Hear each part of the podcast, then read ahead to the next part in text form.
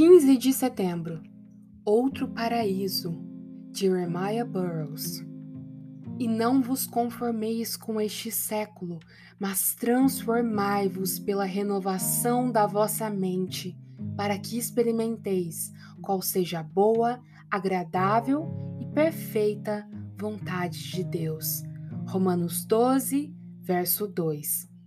Deus, diz Bernard, não nos expulsou do paraíso para procurarmos outro paraíso neste mundo. Não, nascemos para trabalhar. Por que você procura os vivos dentre os mortos? Por que busca confortos na vida se sua expectativa é morrer todos os dias? Somente o céu está acima de todos os ventos, tempestades e tormentas. O descanso deve vir após o trabalho. O descanso é a coroa de nosso trabalho. É um despropósito procurá-lo aqui. Por que você exige o descanso em certo lugar, diz Ambrósio, quando ele está em outro? Por que cargas d'água você receberia a coroa antes de ter vencido a batalha? Imagine a condição mais satisfatória que você poderia ter neste mundo, e mesmo assim, ela não passaria de vaidade. Assim diz o salmista: todo homem, por mais firme que esteja, é pura vaidade. Salmo 39, verso 5. O original diz: em seu melhor estado, ele é vaidade, não apenas vaidoso, mas também vaidade. Tiago apresenta uma acusação pesada sobre algumas pessoas em Tiago 5. Elas viviam nos prazeres da terra. Ele queria dizer que a terra não é lugar para prazeres. Aqui é lugar de tristeza, aborrecimento, pranto e aflição. Foi assim que Abraão responsabilizou o homem rico. Ele diz: Recebeste os teus bens em tua vida. A ênfase está aqui, em tua vida. Esse não deveria ter sido o momento.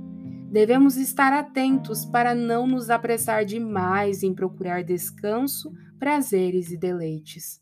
Podemos talvez ter um pouco de descanso para a carne por uns tempos, e pelo fato de não nos contentarmos com essa condição que Deus designou para o seu povo, pode ser que aqui estejamos perdendo nossa parte naquele descanso glorioso e eterno que Deus preparou para seu povo no futuro.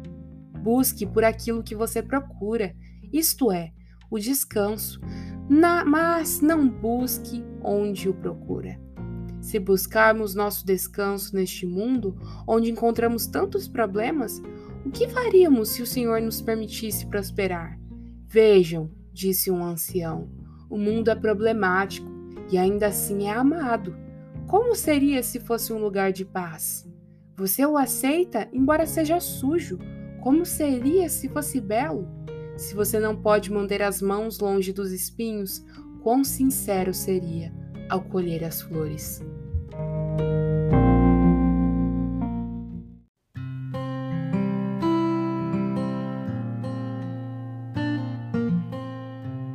Você ouviu a leitura do devocional Dia a Dia com os Puritanos Ingleses, da editora Pão Diário.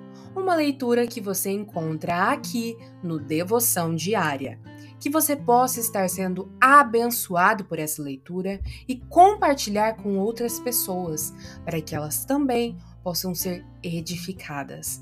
Que Deus abençoe o seu dia na presença dEle.